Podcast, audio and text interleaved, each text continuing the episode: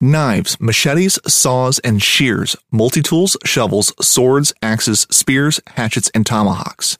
If it cuts, snips, slices, or chops, Midway USA has it. Find great gift ideas in our huge selection of pocket knives and other everyday carry folding knives. Make a statement or create a family legacy with one of our top of the line hunting knives. We've got a great selection of manual and electric sharpeners too. For just about everything for the outdoors, check out midwayusa.com. This upcoming concert season will be all about the boots, and Tecovas is your stop for the best in Western style. Tecovas has seasonal and limited edition offerings this spring and summer, including men's and women's boots, apparel, hats, bags, and more. All Tecovas boots are made by hand in a time honored tradition with timeless styles that are always on trend. And Tecovas has first wear comfort with little to no break in period. It's hard to find this level of comfort paired with this level of style. Stop by your local Tecova store, have a complimentary drink or two, that's WCB style, and shop new styles. The smell of fresh leather and friendly staff are at your service. Many stores even have leather custom branding to make your boots truly personalized. And with regular live music and events, there's no in store experience like it. If you can't make it into a store, just visit tecovas.com. That's T E C O V A S.com. They offer free shipping on all boots, as well as free returns and exchanges, and ship right to your door. Go to tecovas.com and find your new favorite pair of boots today.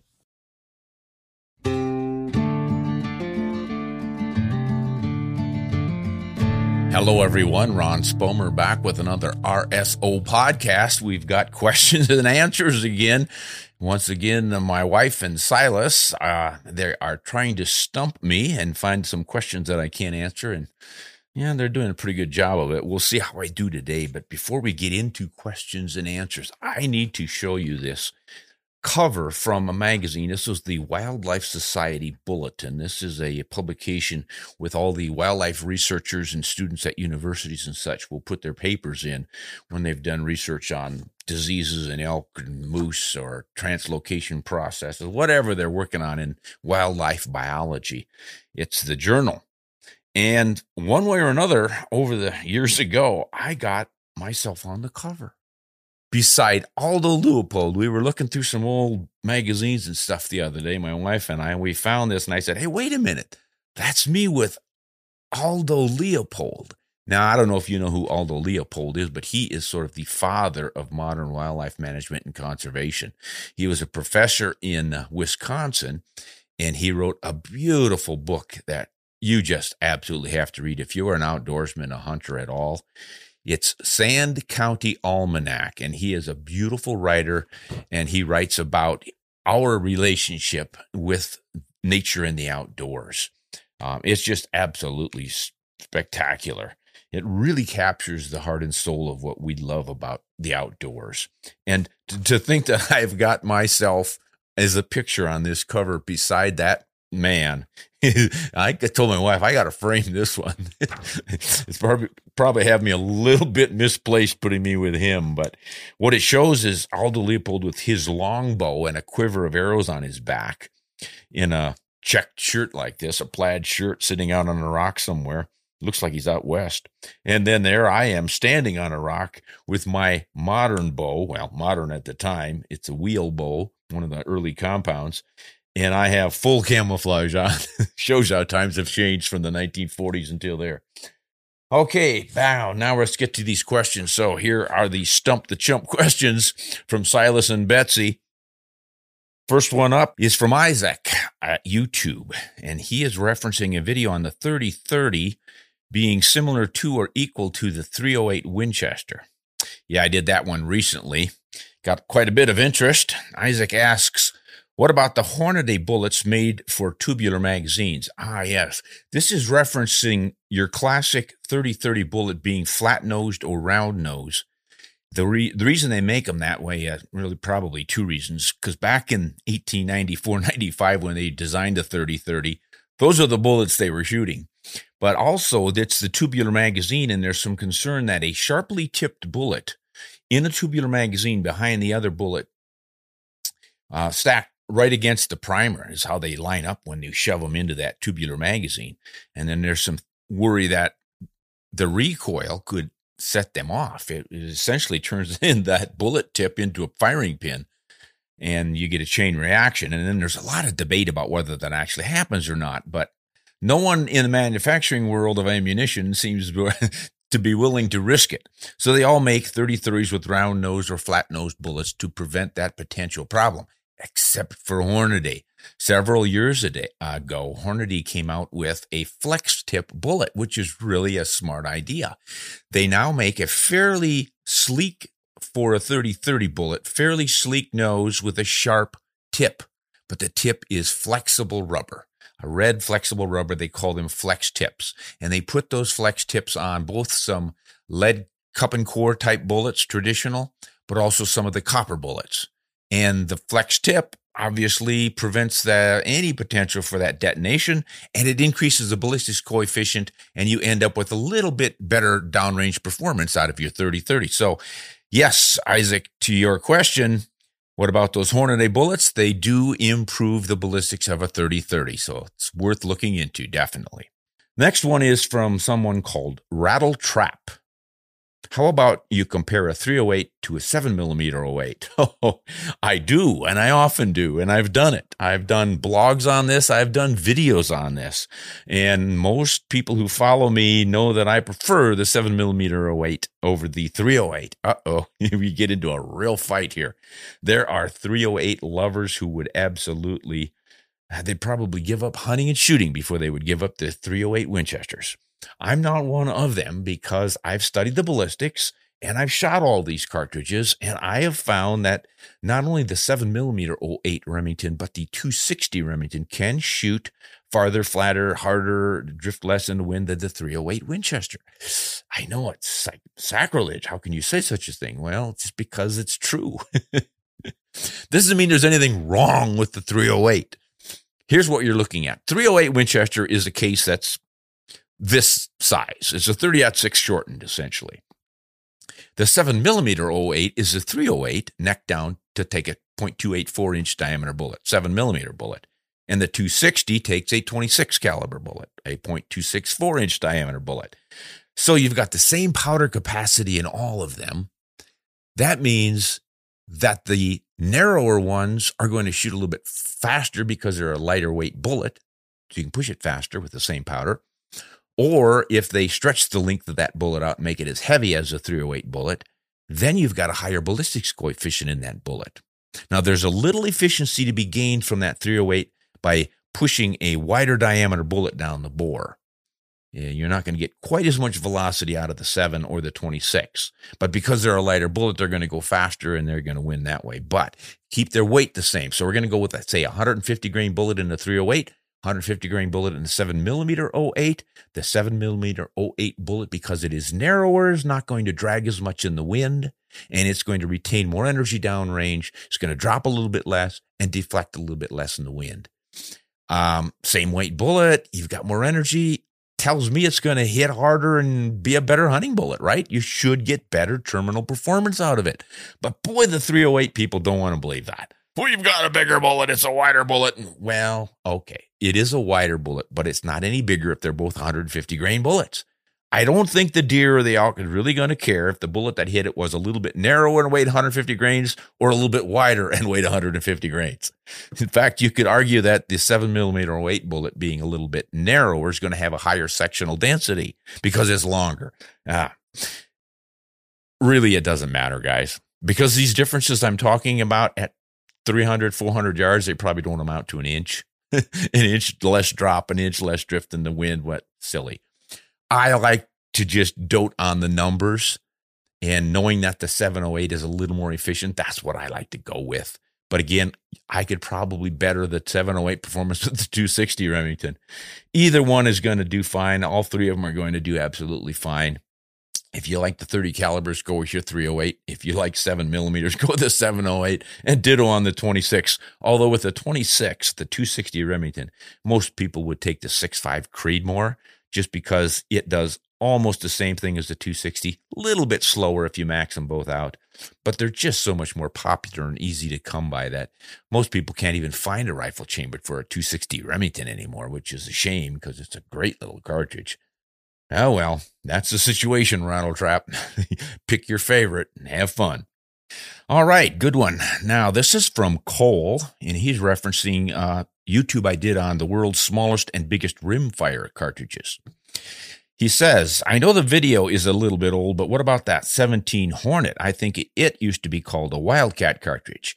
You're half right and half wrong. It, it was a Wildcat cartridge. It no longer is. They legitimized it, and it's not a rimfire, it's a centerfire. So the 17 Hornet was made as a Wildcat by necking the 22 Hornet down to 17 caliber. Take a 17 caliber bullet, and there you go but it was a Wildcat for like 50 years. The 22 Hornet came out in uh, 1930, and that Hornet didn't come out as a legitimate factory cartridge until I think about 2007 or so. So it was about 50 years after. Oh, heck, that's more like 70 years. At any rate, Hornady decided to do it, and they changed it up a little bit. So you can't necessarily use the old style uh, Hornady chambers in any rifle. If you've got an old Wildcat rifle chambered for it, double check to see if the Hornady's factory ammunition fits. They may have changed the shoulder angle on it a little bit, maybe made it a little longer or a little shorter, who knows. But the gist of it is that you've got a 22 Hornet neck down to 17. You've got a 17 Hornet center fire. You can reload them, and they're surprisingly powerful. Now, not powerful, but fast. 3,600 feet per second, I think, is kind of the standard from the Hornady ammunition. So that is a screaming little bullet, 3,600. Other 17s are the 17 Fireball, which was the Remington 221 Fireball neck down. They might have changed the shoulder on that again too. That was a Wildcat for a while, and then Remington uh, legitimized that in the early 2000s too, around 2008 or so, I believe. Um, that one goes, gosh, I think they're pushing a 20 grain bullet around 4,200 feet per second with that, somewhere in that range. And then, of course, there's the fastest 17, which is the also the oldest, the Remington 17, 17 Remington. I think it was a 223 neck down to 17 caliber. There's a lot of powder behind that baby. And that can push a bullet, 20 grain bullet, about 4,300 feet per second. So those are some extremely fast little pills. Yep. Of course, you're going to be shooting varmints and targets with it is about all that just a lot of guys will use it though for fur pretty good little fur option especially the hornet. If i were calling foxes coyotes bobcats and going for the fur and didn't want to damage it i'd take a hard look at that 17 hornet. I'd want those animals in pretty close just a pretty tiny little bullet but generally you you get inside with no pelt damage. It's really nice. All right now, this is from Jeffrey. He's also responding to something on YouTube. I have a question for you. My daughter is 22 and she wants to get into hunting. She shot some of my rifles. She wants a rifle that does it all. Don't we all? my thoughts are the 308 Winchester and the 7mm 08. I would appreciate your opinion on these two. Ha, thanks and God bless. Well, Folks who know me quite well will probably figure, well, Ron's going to run down the 308 again and pick the 7 millimeter 08, and they're right. no, there's nothing wrong with the 308. And actually, if your daughter's choosing between those two, I personally would take the 7 millimeter 08 Remington because it has a little bit better ballistics performance. But for pragmatic reasons, I think you can go with the 308 Winchester. The ballistic differences are so minimal, you really aren't going to appreciate it in a hunting rifle. And the 308 ammunition is just so much more diverse. It comes from every manufacturer with every kind of a bullet you could think of, including match grade ammunition. And there's usually lower priced ammunition too, just because there's so much of it. There's so much competition in the 308 Winchester. And the recoil is going to be about the same. You got to remember, it's the same case. It's the 308 Winchester short action case. It holds the same amount of powder whether you've got a 30 caliber bullet on top of it or a 28 caliber bullet on top. And that's what the 708 is. They just necked it down to 7 millimeter or 0.284 diameter bullet. So you're essentially using the same powder. And if you're pushing 150 grain bullet in each one of them, recoil is going to be the same. But the 7 millimeter bullet, because it is narrower, it's going to have a higher ballistics coefficient, less drag, going to go a little bit farther, hit a little bit harder, deflect a little bit less in the wind. But again, minimal, an inch, maybe two inches at four, 500 yards. Nah, not worth worrying about. I like to nitpick about that stuff, but pragmatic hunters don't need to worry about it. So good luck to you and your daughter with your new 308 Winchester or 7 millimeter 08 Remington. All right, here's one from a fellow calling himself Frymerch. And he is referencing um, a video I did on YouTube about the flattest shooting cartridge. And he asked, well, what about the 300 PRC? How does it rate? Well, Frymerch, the 300 PRC is a really it's only pushing the same bullets as the 300 Win Mag and maybe 50 feet per second faster at most 100 feet per second faster which is nice but not fast enough to win the flattest shooting in the 30 calibers you've got a a 300 Weatherby Magnum that's faster. You've got the 3378 Weatherby that's really screaming, the 300 Remington Ultra Magnum. So several are faster than the PRC. The PRC, the 300 PRC, is wasn't really designed to be the fastest. It was designed to be superbly accurate at long range. I think the military was looking for a round that would be a little more reliably accurate than the 300 Win Mag. And it's partly because of how they designed the chamber and the throat area match grade specifications, really, and the ammunition to match. So it's not a lot different than the 300 Win Mag, except for that everything is optimized for supreme accuracy. And they may have put a faster twist barrel on it too to handle some really long bullets. Good one. Now, this one is Chiquita Speaks. Chiquita, I don't know if that's a banana or not, but Chiquita Speaks asks uh, a tip, Ron. The BC on the changing in the markets and the regulations. And when you're relaying information on bullet weights in your videos, you should try to include some separate information for solid copper bullets. Um, not quite sure I understand the question here, Chiquita, but I I think what you're driving at is that there are different BCs or performance characteristics of copper bullets, monolithic copper alloy bullets no lead inside, so they're not as heavy. So your BCs change. BC is a product of the weight of the projectile and the shape of the projectile, its form, and its diameter. Those three things. So if you keep the bullet the same length and the same shape with the same pointy nose, et cetera, et cetera, make one out of copper, one out of a lead, you're going to have a higher BC from the lead because of the weight. So you have to stretch those copper bullets longer, and then you can get your BCs back up. As far as your trajectories, both the drops and the deflections in the wind, they're identical as long as your muzzle velocity and your ballistics coefficient are identical. But you don't usually get those to be identical because if you make your copper bullets long enough to keep your BCs matching to those heavier lead core bullets, they can get too long to stabilize in a lot of rifles. It just depends. You just need to really study that stuff. But as far as putting in the data, yeah, I probably could do that. But really, it, it's no different than putting in the data for a lead core bullet because those are all going to vary too based on how they're shaped. You can get a 150 grain round nose bullet in a 30 caliber and a 150 grain boat tail spire point in uh, 30 caliber, and the spire point's going to have a heck of a lot different trajectory than that round nose. Same thing applies with a copper. Really, this is the interesting thing about ballistics. If you have the ballistics coefficient of your bullet and your muzzle velocity the same, it doesn't matter if your bullet's a 22 caliber or a 50 caliber although it's pretty hard to get those two to match. But the point is, those are the two parameters that determine your trajectory, both the drops and the deflections. Just the ballistics coefficient and the muzzle velocity. Now, the change in the mass or the weight has a big difference on the energy delivered downrange, obviously.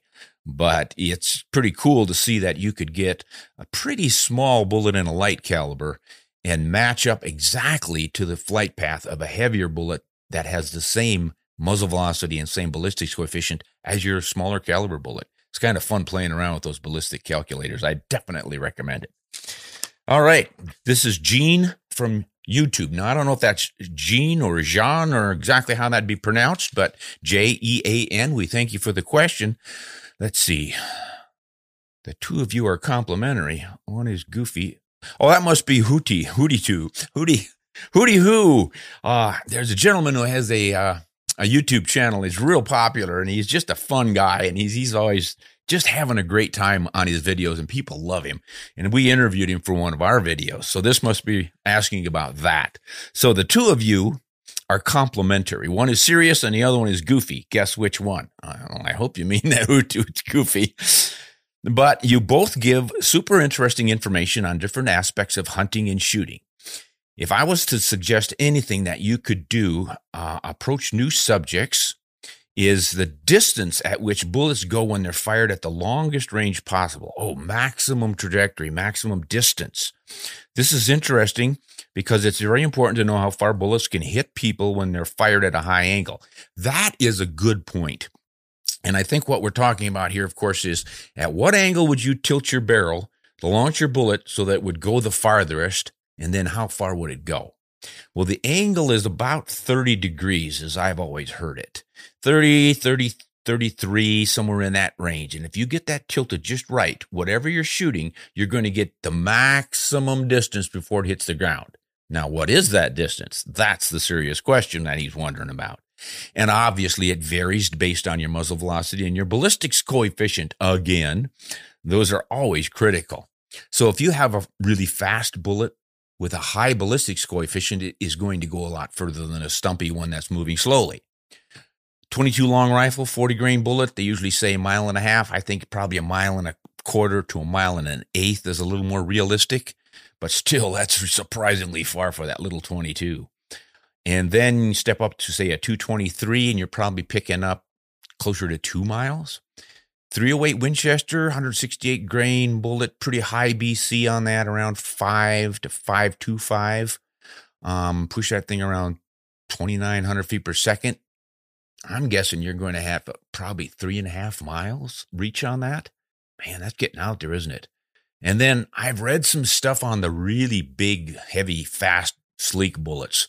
Say uh, 338 Lapua Magnum, 285 grain bullet, 300 grain bullet, somewhere in that range. I think those go generally push those around 2,700 feet per second. And I've heard that they can go four and a half, maybe even five miles. The point is obviously you don't want to take horizon shots. This is why we always say don't shoot anything on the horizon. You don't know what's beyond the horizon. You don't know how far back that bullet could fly. So even handguns can go surprisingly far. So the safe thing is obviously always have a safe backdrop when you're shooting. If you've got the world's record elk standing on a ridge top against a blue sky, I'm sorry, folks, but it is just not a safe shot. Don't risk it. There's somebody back there two, three miles walking along and your bullet lands right where it's not supposed to. What a tragedy. You just don't want something like that to happen. Obviously, it's it's rare crazy things have happened, but it's not very often you hear about some bullet coming out of nowhere and hitting somebody. On occasion, though, and boy, I sure hate to be the person pulling the trigger on that one. So I just recommend that everyone have a safe backstop for that bullet. If you miss your animal, you want to hit the ground behind it. Good question. All right. Those are some great questions, folks. We really appreciate you sending those in. Hey, if I got anything wrong, you know the job, guys. You got to straighten me out. So write in and let us know what we screwed up and we will correct it next time through. Uh, we'll pull those comments out and I'll read them on the air and give you guys credit for straightening me out. I don't know all of this stuff. I just try to come close. I've studied a lot of it over the years, but man, is it getting hard to remember. You know, there are over, I think, 150 cartridges that have gone obsolete already since the 1850s. And then you've got all the ones that are still extant, still out there. I counted up the other day, there's something like 15 different legitimate seven millimeter cartridges alone, and about that many 30s. And then you've got the 26s and fives and fours and twos. And oh my gosh, there's a lot to remember, guys. So I appreciate the questions though. And, um, we'll working together get all this stuff straight. In the meantime, it's just fun to talk about it and learn new things and figure out what we had wrong all this time. Hey, this is Ron Spomer signing off. You can visit me at ronspomeroutdoors.com. That's our website. And on there, you can find rsotv.com, which is a subscription service to see some of our videos on guns and shooting and hunting, the things we can't necessarily show on public forums.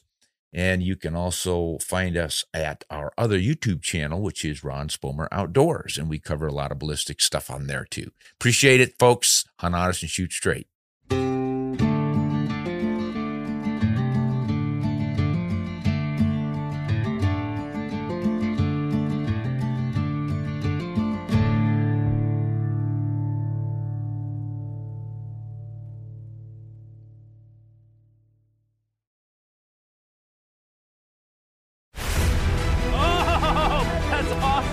Miss Thursdays with Saltwater Experience, brought to you by Golden Boat Lifts, every Thursday night from 7 to 10 p.m. Eastern on Waypoint TV, the destination for outdoor entertainment. Brave anglers search for the one they call king, but who will take his throne? Tune in to Waypoint TV's Battle for Silver, Saturday, May 18th from 12 to 6 p.m. Eastern, presented by Abyss Battery. Waypoint TV,